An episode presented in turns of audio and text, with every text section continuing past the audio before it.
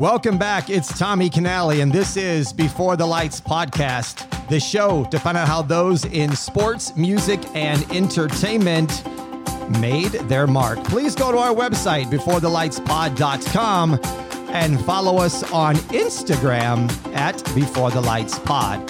Time to get this show started, people. Go get yourself a coffee or grab a drink, whatever time of day it is, and tell your family, friends, neighbors, and yes, tell a stranger.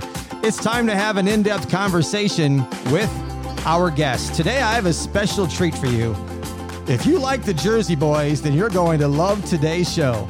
We have not only one, but two members of a group that are winners of the Best of Las Vegas in twenty seventeen and twenty eighteen. They have the motto of one family, one dream, one rockin' show. It's Vinny Adinolfi and his son, Vinny of the Bronx Wanderers. Gentlemen, how are you? Hey, Tom, how are you? Good. Thanks for having us. Absolutely. Uh, this is going to be fun. It's going to be fun. I'm going to kind of go back and forth with you guys, and we're going to go back to memory lane and then kind of get to where we are today. But uh, Vinny, I want to start with you being the father and everything, and you were a gold record producer, label executive, and publisher. Uh, you're with Cash West Productions at one time that produced Dion and then the P K M Music. Can you tell me where your love of music started as a young child? Well, growing up in uh, the Bronx in our neighborhood, Dion came out of our neighborhood. And so it was one of those, everybody knew who Dion was. And every store you went and everywhere we went. So it was really big kind of thing. But, you know, that was the guy, you know. And Mickey Mantle was down the block at Yankee Stadium. But it's like, so who do you want to be? You want to be Mickey Mantle or you want to be Dion? And so it was one of those things where I just always wanted to be involved in music. And I was just so fortunate coming out of that neighborhood that, you know, knowing him, that he was with Cashman West then. And I was a teenager and I said, I'd love to get a job in the record business. And he said, go see these two guys, tell them I sent you. And when I walked in and I said, Dion sent me, they were like, yeah, right, get out of here. And I go, no, no, no, really, he sent me. So they literally made me sit down. They got him on the phone. They said, there's some kid here. Said, you sent him, give him a job. And he was really cool. He said, like, come on, give him a job. So they literally tested me, and they gave me a job from eleven o'clock in the morning to twelve o'clock in the afternoon, one hour a day, five hour, five days a week. But it literally took me an hour and a half to get there by train and an hour and a half to go home. And my first paycheck was something like, I don't know, fifteen dollars, sixteen dollars, you know, that I, that I have framed somewhere.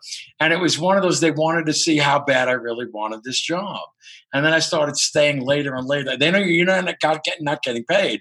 And I said, yeah, I know, but I want to be here. And they finally said, you know what? Fire the other kid, keep this kid. And the next thing you know, I worked my way up the ladder with them, you know, twenty years later.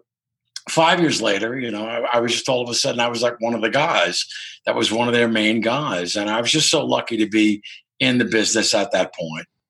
Vinny, I want to switch over to you now. Born into the family, basically, of music, would you have just a love of music at a young age, being that your father was already in the business? Or were you somebody that maybe at first didn't want to get into this field?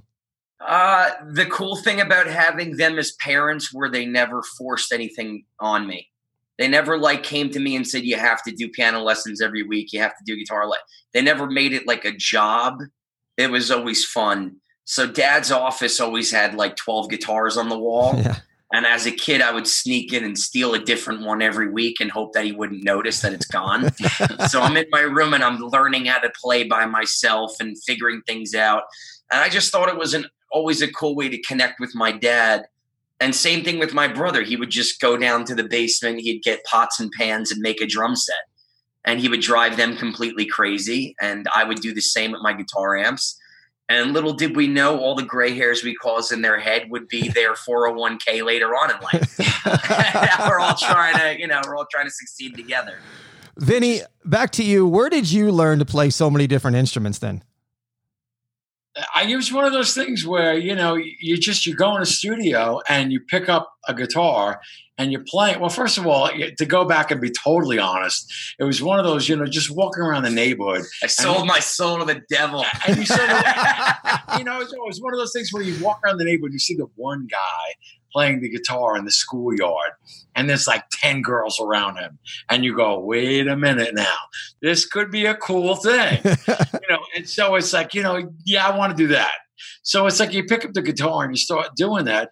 And then it's one of those, when you're around people like, you know, Terry Cashman and Tommy West, who played piano, played guitar, played every instrument, it was like, I want to learn that part. I want to do that part. So you start doing that. And and I was early, early on, more than anything, influenced by my dad, who kind of came home one night screaming at the top of his lungs that he had just saw an act the night before at the Copacabana with my mother in New York. And this one guy on stage played every instrument. And when he finally got to the end, where after he played the drums, the guitar, the violin, the piano, this, that, he did a ta-da, and he threw his hand out. And when he threw his hand out, they put a trumpet in it, and then he played the trumpet. And my father's like, oh, my God, this is the guy. You got to be this guy. And he wanted me and my brother to, to model the act that he had seen the night before, which was that guy and his brother. And who was that guy? Wayne Newton. Wow. And it was Wayne Newton and his brother, Jerry. And it was just the most amazing, you know, circle of life thing, where we finally got here to Las Vegas and we're put in a room at Bally's, and who is the guy we're getting to play in the same room with was Wayne Newton. And I couldn't wait to like tell him that my dad wanted me to be you. And it was the most, you know, thrilling thing. Which is I, always nice when you walk up to a complete stranger and go, my dad wanted me to become you. So nice to meet you. I'm Jim. Right, exactly. But Wayne is one of those guys where he just, he totally understood, because he gets it all the time. You know, he totally got what I was talking about.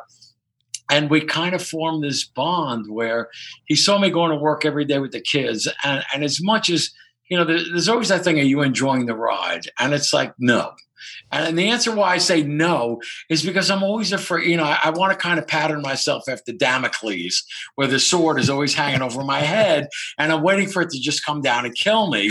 So I never know when this thing is going to end, you know, and if you look at our situation, so we get the best room in Harrah's, the best time slot, the best everything, hotels behind us, Damocles looks up, boom, sword comes down, virus, sorry guys, out of work. And it really is the truth. So I, I, you know, Wayne would constantly pull me aside and go, you all right? And I go, yeah. How are the kids? And I go, and and the the amazing thing about a guy like him is I would say, you know, tonight I wasn't that good. And he goes, you know, he goes, yeah. And he totally agrees with me. Like, he gets into where I'm going with it. So I said, you know, I should have did this. I should have said that. I could have did this better. I could have did that better. And he said to me, I do the same thing every night. And that's, you know, that that's Wayne Newton icon, you know, could just walk out on a stage and really rest on his laurels. But yet he comes off stage saying, you know, hey, I should have did this. I should have did that. And, and, you know, I, I mean, the greatest experience of being here was every night after our show, he would go on at eight o'clock. I would just sit in the wings and watch him, and and just a head tilt or a wink or or something he would do at the audience. It was like going to a university where you learn something every day. Yeah. Vinny, back to you. So who was one of your biggest influencers as a kid growing up in music? Who'd you look up to? He talked about Wayne Newton and his, and your grandfather. So who did you look up to? I was definitely more into the, into the rock aspect of the world. I, I was more into like the Beach Boys and the Beatles and, uh, and Jeff Lynne. I'm a huge E L O fan. I'm, I'm just, I'm a huge fan of songwriting. That's kind of like where my thing comes from. I remember being in a car with Dad, and the first time I heard God Only Knows, I got goosebumps all over my arm. And I just, I remember looking to him and said, you know, I want to do that. You know, he asked you what I want to do in life. Like, I want to make someone feel what I just felt hearing through speakers. You know, it's just, it's just air. And that's right. What that did to me, you know?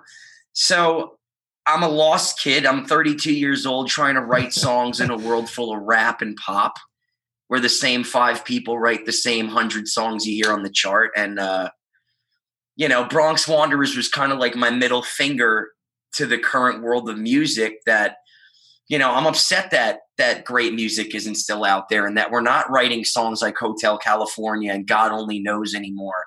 You know, who is the next Led Zeppelin? I don't know. All the rock stars that I grew up to, like Green Day and Foo Fighters, they're all fifty-five years old. They're all his age. And I'm trying to look up to rock guys. So it's like, who is going to be that next pendulum to swing music back to music? I'm hoping but, but you can't, to be you know, there for you that. You can't be like that, because that that's that's an old guy looking at like my parents' generation or, or even my grandparents' generation and looking at the Beatles when Frank Sinatra was out going, that's not music, you know, and it, and of course it was the greatest music. Like again, know, again, the Beatles, the, the Beatles forty years later can still be amazing with Yesterday. Whereas the Thong Song, I don't think forty years from now is going to be as monumental. But it's it's great music comes out of every generation, and it's just, you know, kind of how you look at it. This generation um, kind of sucks. That's where I'm at. You know, it, that's, that's spoken like an old guy who's passed through. I'm thirty-two, and I'm speaking like I'm fifty. You know, the one thing with music, I think it's each person and what they take to heart and what they value in music, and what, as you said, gives them their goosebumps. And maybe the Thong Song gives somebody goosebumps. I don't know, but. It you, gives them a different you know, kind of bump. You know, right, yeah, there you go. You know, at Cashman West, we'd always have this running kind of argument where a good song is a good song, and you're never going to stop that. You know, if it's a good song in nineteen fifty, it's a good song in sixty and seventy and eighty. And, you know, there was at one point we had an artist called Dean Friedman, and we put out Let's Hang On.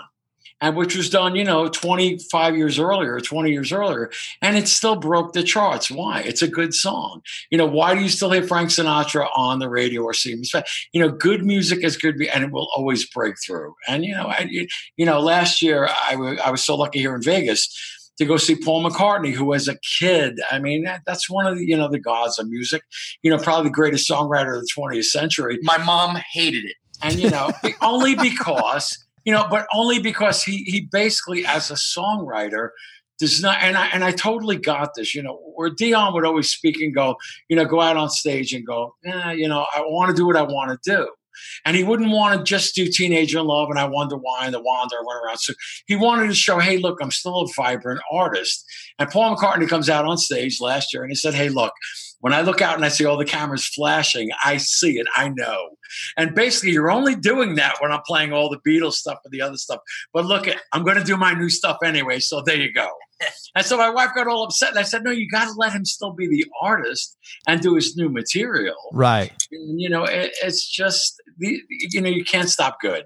And no. Great is great. And, you know, being, you know, being in a town where I'm across the street from Elton John and I'm across the street from Rod Stewart. I mean, these guys are great. These are the icons.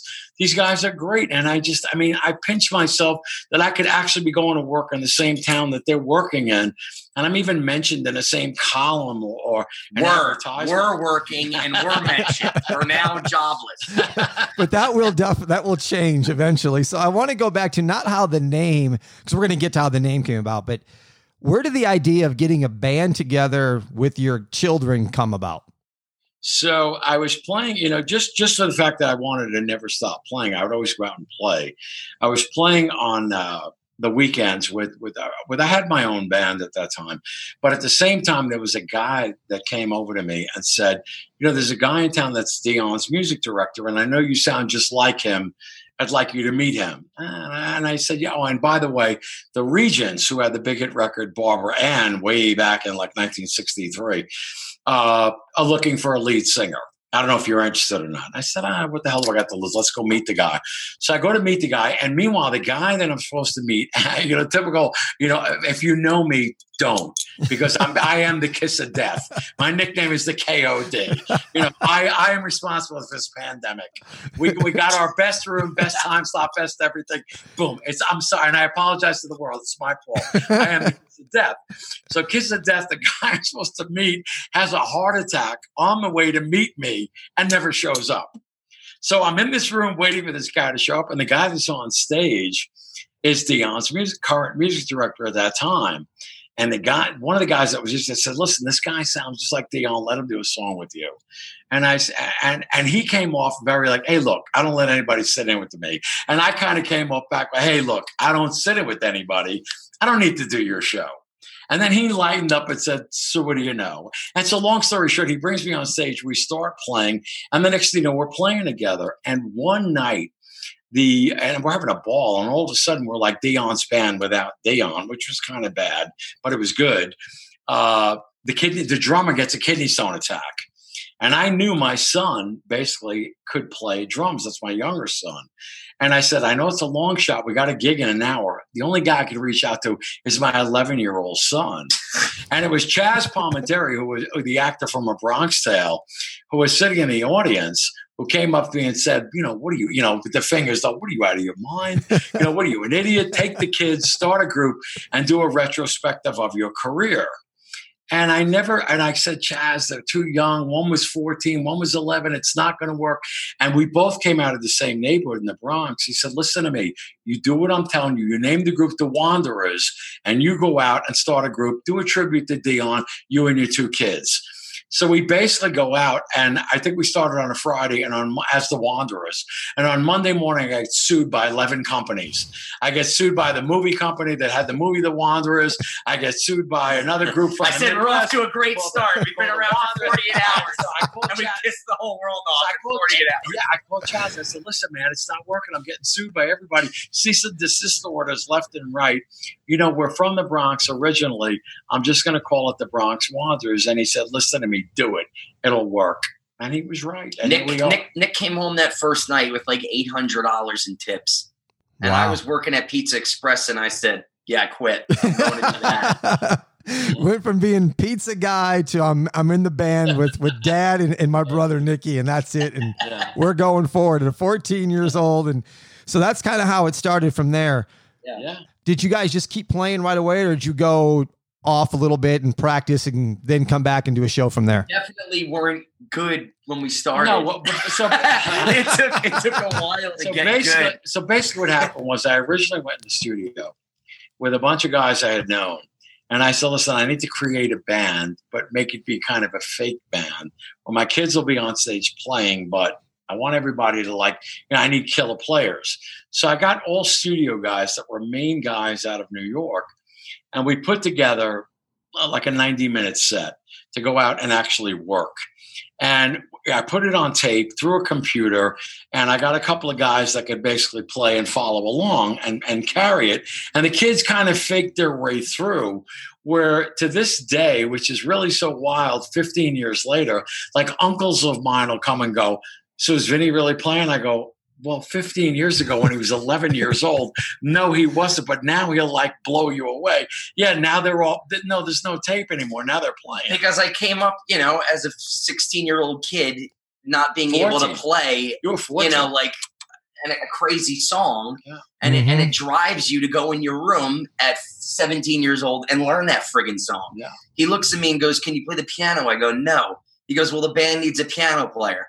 I go, so what does that mean? I'm a guitar player. He goes, you're going to start playing piano. I go, oh, really? Thanks for the heads up. So, you know, again, it took me five years to like learn, learn. And the next thing you know, I'm coming to him four years ago going, I want to do Bohemian Rhapsody. But, you know, but, but, the blow, but the blow away kind of real, real killer blow away thing that makes it amazing is, so Ronna Luxembourg was the head of C B S Records along with Walter Yetnikoff back in the early, late seventies, early eighties. Ron was responsible for uh, albums like Thriller by Michael Jackson, you know, Battered to Hell by Meatloaf, you know, Boston's debut album, all of Billy Joel's stuff. This was like the guy at C B S, but he was also my former boss. So I bring him down one night to see us all these years later here in Las Vegas.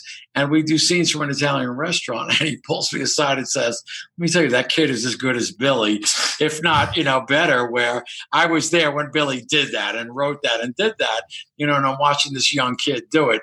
And he patted me on the back. And I said, well, you were one of the guys that taught me you can't stop good. And, and we were just so lucky that I never believed it would work. And here we are. It worked. Vinny, I want to ask you. We used to work. We used to work. Vinny, I want to ask you, that first show, what do you remember about it? Were you nervous, excited, just happy to be there? Where were you at? Like the first ever Bronx Wanderers show? Yes. Like in two thousand six. two thousand six, correct. We were at a restaurant.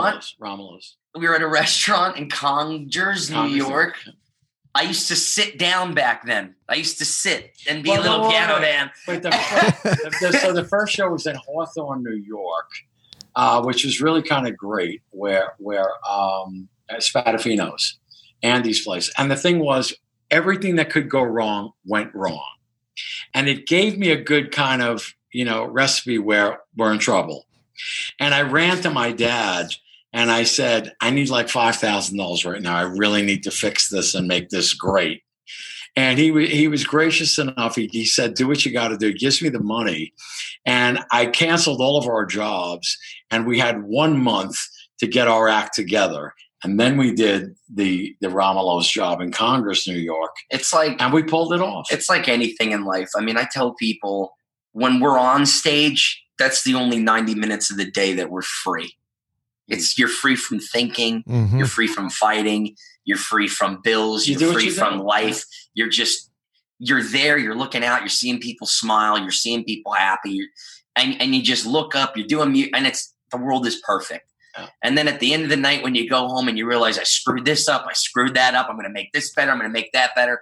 It's like anything else in life, whether whether you're a cook, whether you're you know, anything, the more you do it, the better you're going to get. And early on, we knew that we loved each other. We loved the music that we were doing.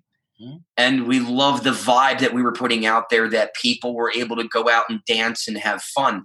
Again, when we started, you know, DJing was was huge. We were one of the only live bands at the time. You know, yeah. I used, I used to be, I used to be a D J.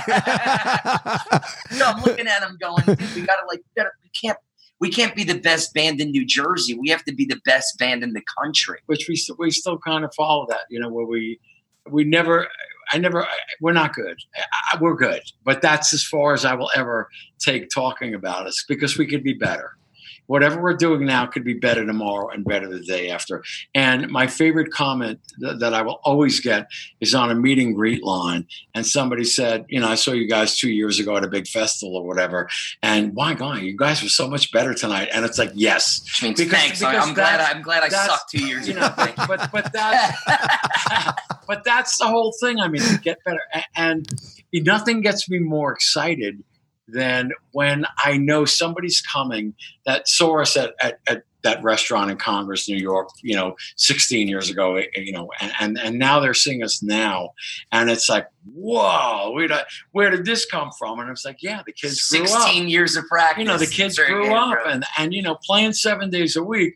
You know, somebody, well, do you guys ever rehearse? And it's like when you're playing seven days a week, you don't need to rehearse because, you know, every day you're playing. And so you, you can't help but get better every day because you're doing it every day.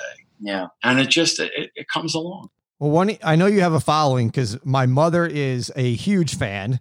She wanted to make sure I told you guys both hello. She has C Ds and t- Tell her we love her. Wait, She's got not, great taste. There's nothing worse than that, than when some like hot chick comes walking up to me and she'll go, I got to tell you, my mother would love you. I, you know, for that two seconds that I'm standing there going, yeah, man, I still got it. It's like I realized done and over, out, old guy.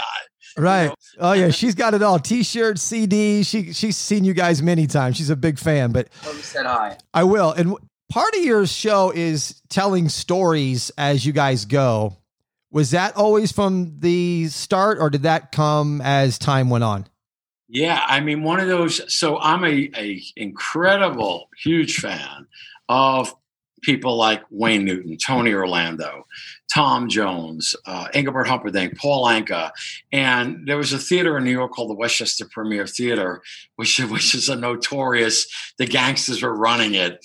And Sinatra took a legendary picture there with all the heads of the, you know, the uh, crime family. And it was, you know, broke out that it was a gangster joint. But all these major guys that were Vegas guys would play that one theater. And I would go see them, and they never just stood on stage and played music. You know, when you go see, you know, Paul McCartney doesn't have to talk. You know, he doesn't have to talk. I mean, he just, he's got so many songs, boom, he just does it. And the Beach Boys, the Rolling Stones, they don't have to, they just, boom, just go song to song. And they don't really give you that full spectrum of entertainment because they, number one, they don't have to. And they're just such great songwriters in their own right. We're trying to fit in as many of our tunes as possible. They do song to song.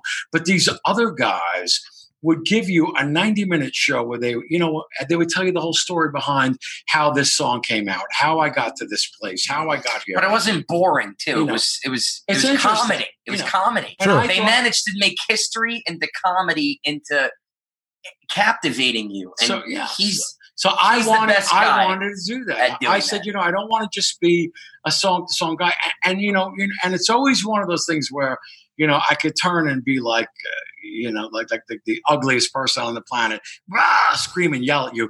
Where I'll we'll play to three hundred people, and I'll get that one guy that writes me and goes, you know what, man, you spoke too much tonight, too much talking, and, you know, should have been song to song. And I go, if that's what you want, you know, go see a jukebox. Because that's not what we're about. You know, it, it's, didn't you hear me talk all night long, how this evolved? You know, the whole story behind the music is as, you know, exciting and wonderful as the music we play. You know, the whole, the, the tag that you brought at the beginning, you know, if you like the Jersey Boys, you'll like us. And there was a, a writer in town, Sam Wagmeister, that reviewed us and said, if you like the Jersey Boys, you'll love these guys. And the point was, we'll always get after a show, I like you guys better than the Jersey Boys. And it's an, it's never meant as a put down to any of the wonderful, wonderful actors and musicians that are the Jersey Boys cast all over the country. What happens is, you know, when you watch us, hey, we are the guys that went through the mud. You know, we are the guys that were told, no, the Bronx Wanderers won't work in Arkansas. It won't work in Louisiana. It's not going to work in the South. It's, it's definitely not going to work in Texas. And you know what? We went out and played in front of all those audiences. And you know what? It did work. You know, because, again, back to Cashman and West, you know, my initial University one oh one, good music is good music. So somebody in the South is not going to not like, you know, uh, Johnny Be Good, as opposed to somebody in New York who's going to like it. Everybody's going to like that song because it's a good song. How we present it and our story that we tell, people just kind of fall in love with the whole, you know, I love the family aspect. And, you know. It was all about how we presented it, though, because yeah. we didn't just want to be a like a cover band. And I told I, I, I told him, I don't want to spend my twenties being in a cover band. Like, I, if we're, if we're going to do this, we have to create something that nobody else has. Right. And we need to make our family be the focal point with the music, with with us killing each other, right. you know, like. And, and, you know, and another thing we'll always get all the time is the music that I picked is music by artists that I had worked with. So, you know, I was I was lucky enough to be in, you know, Uh, involved with Columbia at the time. Billy Joel did Scenes from an Italian Restaurant. And we and I was at the audition where we passed on him. You know, Columbia is broken into two divisions, uh, Columbia Records and Epic Records. Yeah, they passed on Billy and Joel. So, so we you were, heard that right. So we were on they the got to be kicking themselves. So we were, we were on the Epic side, and Columbia had basically said, you know, we want Cashman and West to produce them and put, it, put them with a young producer. And so I was at the audition, and long story short, you know, our guys were so busy at that time, and we were so involved. But Jim Croce had just died, and there was so many releases we were working on. They said, you know what? He's an artist. He's definitely going to be huge. We don't have the time to take him. They passed on him. And so do artists that we worked with. So we're not a cover band. You know, when, when, when somebody says, why don't you do something by so-and-so? I go, because I didn't work with that person. You know, I want it to be people I worked with. Yeah. And on that same concept, you guys have something really cool, and I'll let you guys explain a little bit, but you have Danny Aiello do an intro that talks about where you guys came from and the whole Bronx Wanderers. Was that something you guys came up with, or did he come to you? How how did that happen? A great story. So Danny was from my neighborhood, and I knew Danny from the neighborhood, but only as the kid. I'm the kid. Hey, kid, how you doing? Hey, I'm Aiello. How are you, kid? So I'm the kid. So years later, uh, when the band had started, we were playing a festival in Hoboken, New York, uh, which was Frank Sinatra's neighborhood. And Danny happened to be at the job. And he came up to me afterwards and he said, you know, I love the band. He goes, I'm going to be a big fan. And I said, Mister Aiello, you remember me? It's Kid. It's Kid. He goes, oh, Kid, you grew up. Oh. So now we do the whole thing. And I said, no, no, no. I, I said, you know, from the neighborhood. He goes, oh, look at me, Kid. This is great. He goes, you listen to me. I am now going to get behind you. I'm going to help you every way I can. And he did. The next night, playing literally forty miles away. It's a, it's roughly about an hour ride north in Westchester County, New York. And I get to the job, and the guy behind at the, at the door, one of the managers, said to me, you know, Danny Aiello? And I said, yeah, I know who he is. He said, well, not for nothing, but he called. And he said, he's coming tonight with like ten people. And as we go to start, he walks in the room and goes, did I not? Or did I not tell you I'm involved? I'm here. I'm your guy. And the next thing you know, he gets behind us. And that promo video that we filmed, I mean, think about what Oscar-nominated motion picture movie star would put his career on the line, reputation on the line, for an unproven, unknown band that has no hit record, thing behind it, and say, I'm Danny Aiello, and I'm telling you, these guys are the best. Go see them. I guarantee you'll have a ball. And so he does that for he, – there's a thing in New York. I, I have to tell a story. So the thing he, in did, New York, he did that for nothing, by the nothing. way. Nothing. So he took thirty wow. hours of shooting in, in a day for nothing. And we we became his kids. I mean, and I, and I literally was, you know, uh, and of his family. I was like a son, and he, and he would call me all the time and go, you know, you're my kid. And I and I and I, I can't tell you how upset I was when he passed away. But so Danny, now uh, we were playing. There's a thing in New York called A P A P. And once a year, all the great acts, Paul McCartney, Neil Diamond, Billy Joel, whoever you want to mention, they go to this thing called A P A P. Now, they personally don't go. Their agents go. And all the theaters all across the United States go to this thing. And there's literally a Paul McCartney booth. And they go up and go, we want to hire him in Milwaukee. We want to hire him in Chicago. And they will put together a whole itinerary. So we are going there now to try and get work. And it's it's roughly five hundred dollars to get in the door. And Danny says, I'm coming. And I said, Danny, you can't get in. It's fine. He goes, I'm kid. So we go to the thing, the thing, and he walks up to the door. And the guy goes, who are you? I guess with me, who am I? He goes, he goes, well, I'm here to see my kid. He goes, no, no, no, you got to have a ticket. I don't know, you, are you telling me I can't come in? The next day, he's screaming at the top of his lungs to his assistant, I'm Danny Aiello on this moron. It's like forty-five so people now gathering a crowd, outside. Crowd like guys around circle. Him. And the guy goes, go, go, go. They push him through. And he looks at me and goes, did I or did I not tell you I would get in? So he gets in, and he takes me in a headlock. And he literally walks to every booth going, you see this kid? You see this kid? This is my kid. You better hire him. And we went from booth to booth. And every job early on in the Bronx Wanderers' career came down to, you know what? If Danny Aiello said you're good, you must be good. And and I don't want to end it with just that, because Danny was so pivotal behind us.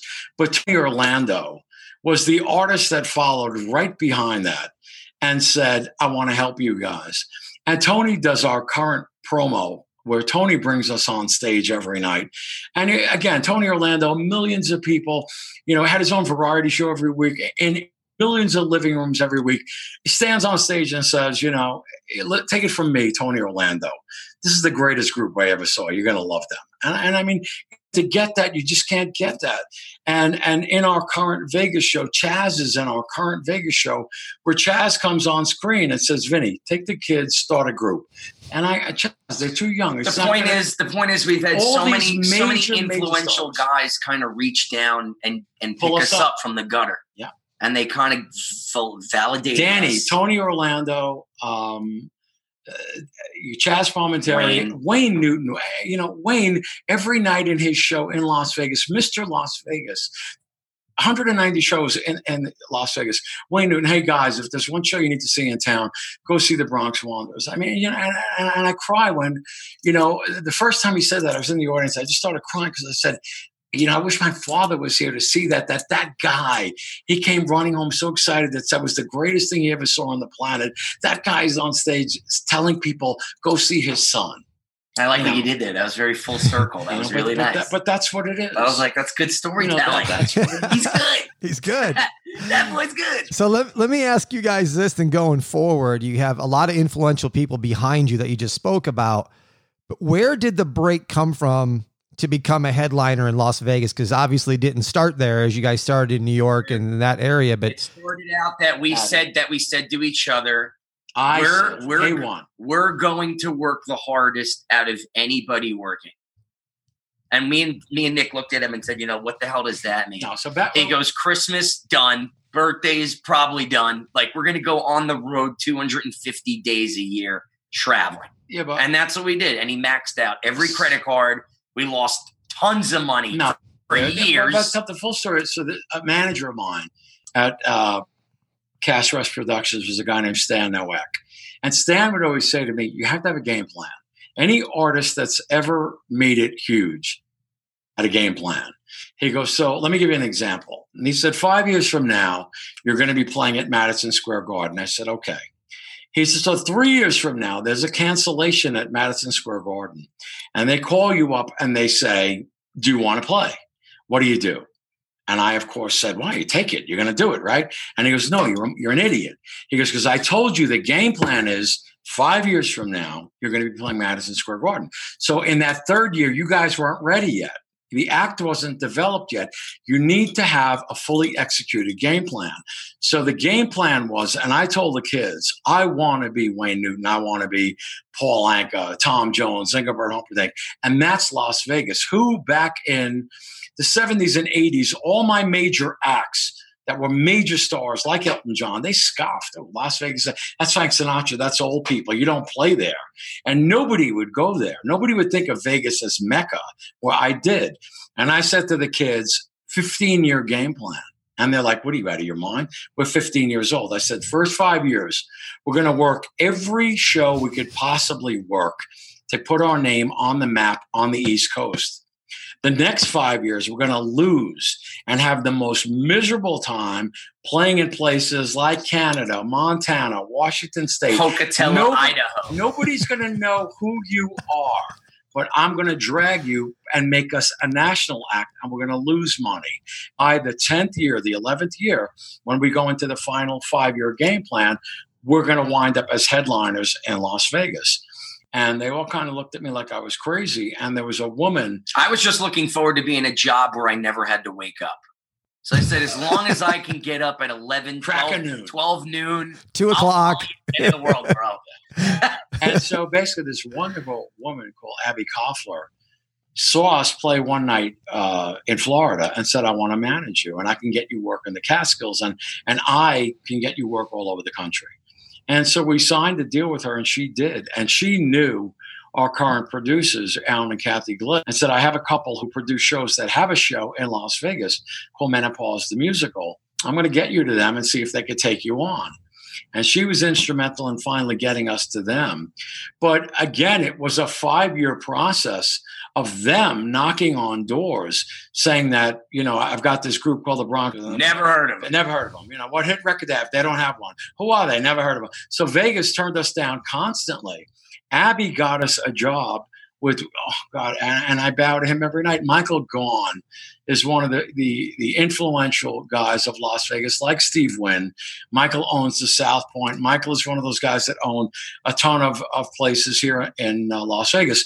Michael owned the South Point. Abby went and begged and got us a job at the South Point through Michael Gaughan and uh, Damian Costa. Damian was the music director at that time. And they gave this unknown group a shot. And the deal was this. We will give you the room, four hundred seats, and we will not pay you.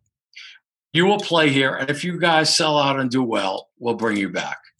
And we played for three nights, four hundred people a night, and I think I lost about ten thousand dollars with the airfares, paying the musicians, and making it happen. But we sold out those three nights, and they turned around and said, we're going to bring you back. And they did. And that got us in the rotation of twice a year we would come to Las Vegas. So they kind of knew who we were. And then again, circle of life thing, you know, Damian Costa becomes the entertainment director for Caesars.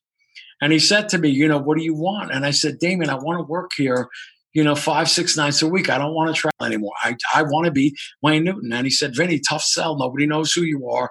Nobody ever heard of you guys. I'll, I'll try.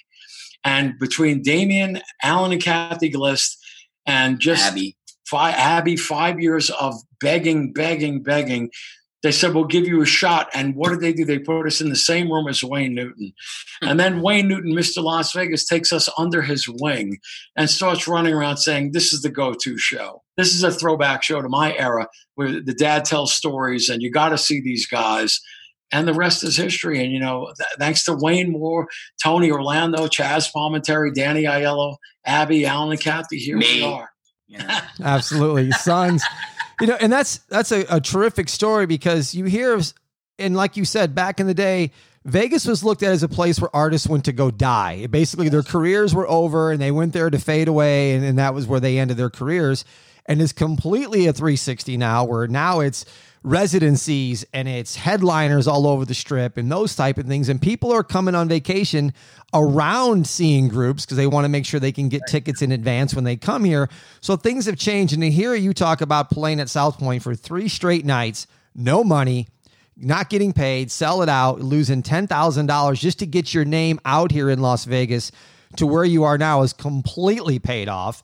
And if anybody out there doesn't think that you need hard work to make it in Vegas, you're sadly mistaken. And it's something that I have said for a long time. You know, I, I've lived here for a while now, and I'm originally from the central part of Illinois. And I've had people ask me about Las Vegas, and I'm like, they go, hey, it's easy to get a job out there. I'm like, I don't care what industry you're in. It's not easy to get a job in Las Vegas. You have to come out and you have to work your tail off. Because if you don't, everybody's coming here to find their, and they think they're going to make it big. And everybody's trying to beat you. So no matter what your job is, you can never stop, because if you do, somebody will pass you up. And you got to have your head on straight. I mean, you could you can get really tied into the gambling, the drinking, being out all night, because it's it's like New York, where it's a twenty-four seven town. You, you you you know, before this whole thing happened with the pandemic, you could go get a steak at four a.m. True. Like I could drive ten minutes and go get a steak. I love that because it's like New York.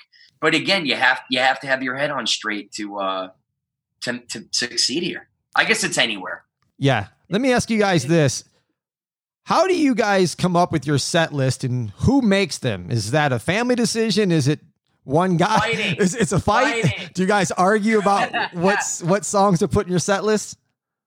It's, it's no, a perfect marriage again, between it, the two. It will always come down to, you know, I will say to him, yeah, we'll do that because I worked with that guy, and I'll put songs on the table, and, you know, he'll disagree. You know, the best part was when they were eleven and twelve was probably my favorite, you know, part of the band. When he was fourteen, fifteen, and sixteen, because no matter what I said, it was, yes, Dad. and and it's now another gone three sixty. No matter what I say, no, Dad. No, Dad. He used to be really good at his job. No, Dad. It's just gone way downhill. No, no, Dad. You, you don't know what you're doing. You're an idiot, Dad. And so, so we fight, you know, left and right over, you know, things like that. But, but you know, so my, my two give-ins were, okay, so let's create a, a situation where the kids are tortured because they're stuck with the old guy. So let them do something from their generation, which they do. And then it was um, years ago, he had come, Vinny had come to me and said, I want to do this song. And I go, look, I have nothing to do with that song, nothing to do with that group. I don't want to do it. And then it was one of those epiphany kind of moments where you go, wait a minute now, if we could pull this off and do this better than anybody, this could be a really good thing. And so we wound up doing it. And now it turns out that it was Bohemian Rhapsody, you know, five years before the movie came out, five years before anybody would think of Queen. And so we were doing it before anybody was doing it. And now when the movie hit, it's like, oh my God, these guys are great. Oh, you know, and it's like, yeah, but you know, but luckily we're doing it five years. You're welcome. no, we, we, we, you know, uh, that that's why it works though, yeah. man, because, you know, I'll never say that we're like Lennon and McCartney, but it's, it's the fact that he knows how to bridge the older generation and I know how to bring in the younger generation. Yeah. And that's how we're able to do Uptown Funk and a Coldplay song and a Queen song. And, you know, since I got to open for Bon Jovi last year, now we get we can do a Bon Jovi song because now it can be people that I worked with in my career that we can tie into the band. You know, full circle thing. This is called the full circle interview. That's what we're going to call this interview. Exactly. Every story has managed to go full circle back into itself. Correct. I got I got one more question for you and then one quick question. But the, the longer one is... Take no, a- I'm not wearing pants right now. Take away. That's good. Take away the whole virus situation where the, everything shut down. And before that, what was the, what's your challenge nowadays in trying to continue to grow? Being known. We were the only show on the strip that doesn't have a T V show. Every other show has a T V show. Matt Franco won America's Got Talent. Shin Limit Mirage won America's Got Talent. Terry Fader, Boom, T V. Everybody's got a T V thing. And if they're not, they're a major star that's, that's had major releases. So we are we are the unknown. We are the only unknown underdog on the entire strip, and we're ranked in the top ten out of one hundred ninety-four shows. That's telling you something, you know, right there. Was Danny Gantz was the guy. You know, when you came out here in the eighties and you saw Danny Gantz or the nineties, say that name in New York or Illinois or, you know, Florida, never heard of him. But you go to Las Vegas, that was the guy. And he had no hit record. He had no big thing. And I said to the kids, so that's who we're going to model Vegas after. You know, so I always say the biggest uh, hurdle forward for us is we need national attention. We need a T V show. We need a reality show. You know, how cool would it have been if, like, you know, we were we were Tiger King? You know, oh, I told man. I'm joking around with Dad, going, "Dude, we need to buy some Jaguars, man. We need to like." That's what the world wants. They want crazy out there stuff. So we're in talks with a few people now to hopefully maybe get a own show. Bronx Wanderers, like a T V show. Never heard of the Bronx Wanderers. I mean, as you're talking, guys, hopefully you guys get some kind of T V show. And as an Italian myself and from an Italian family, Italians support Italians. And if there's going to be a show, we're going to watch. So the last thing I want to talk about before I let you guys go is you right now have five C Ds out and available for people to purchase at the bronx wanderers dot com. And before I ask the last question for those guys, go to our show notes and they'll, I'll have links to how you can get in touch with these guys and get their merchandise and all that kind of stuff. But any plans right now for either something, another C D or original music by you, Vinny, or where's that plans at? All of the above. Right now, we're in the middle of working on the uh, the sixth album. We're we're putting the songs together. My brother Nick is going to be doing drums uh, this week. Maybe. We're doing this entire album without any of us being in the same room. So Nick is doing drums at his place. The bass player is doing bass at his place. The guitar player is doing guitar there. And we're all just sending the album to each other when it comes to us. Uh, so that's going to be out soon. Yeah.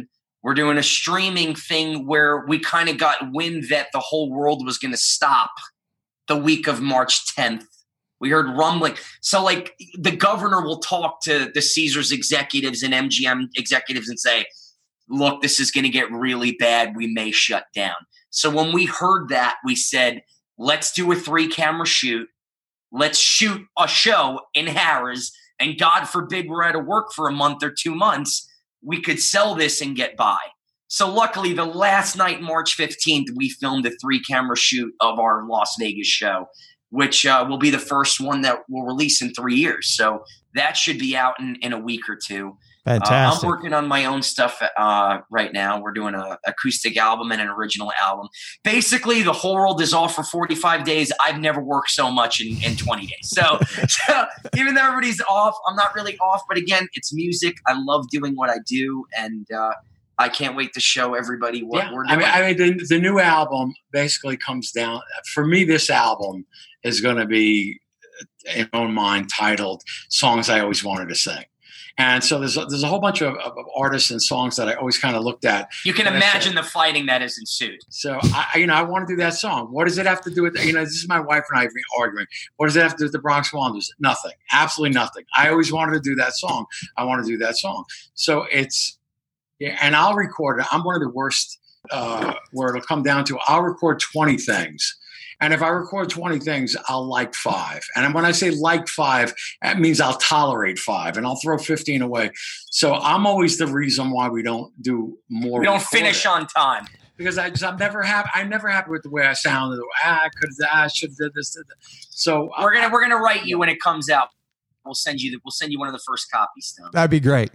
Guys. Hey, I really greatly appreciate it. This has been fun. I mean, we could do this over a bottle, hey man, over a bottle of vino. Anytime I can do it in my underwear up there. We can do this. Anytime I can get up and go to the bathroom and come back. This is great. That's all right. That's right.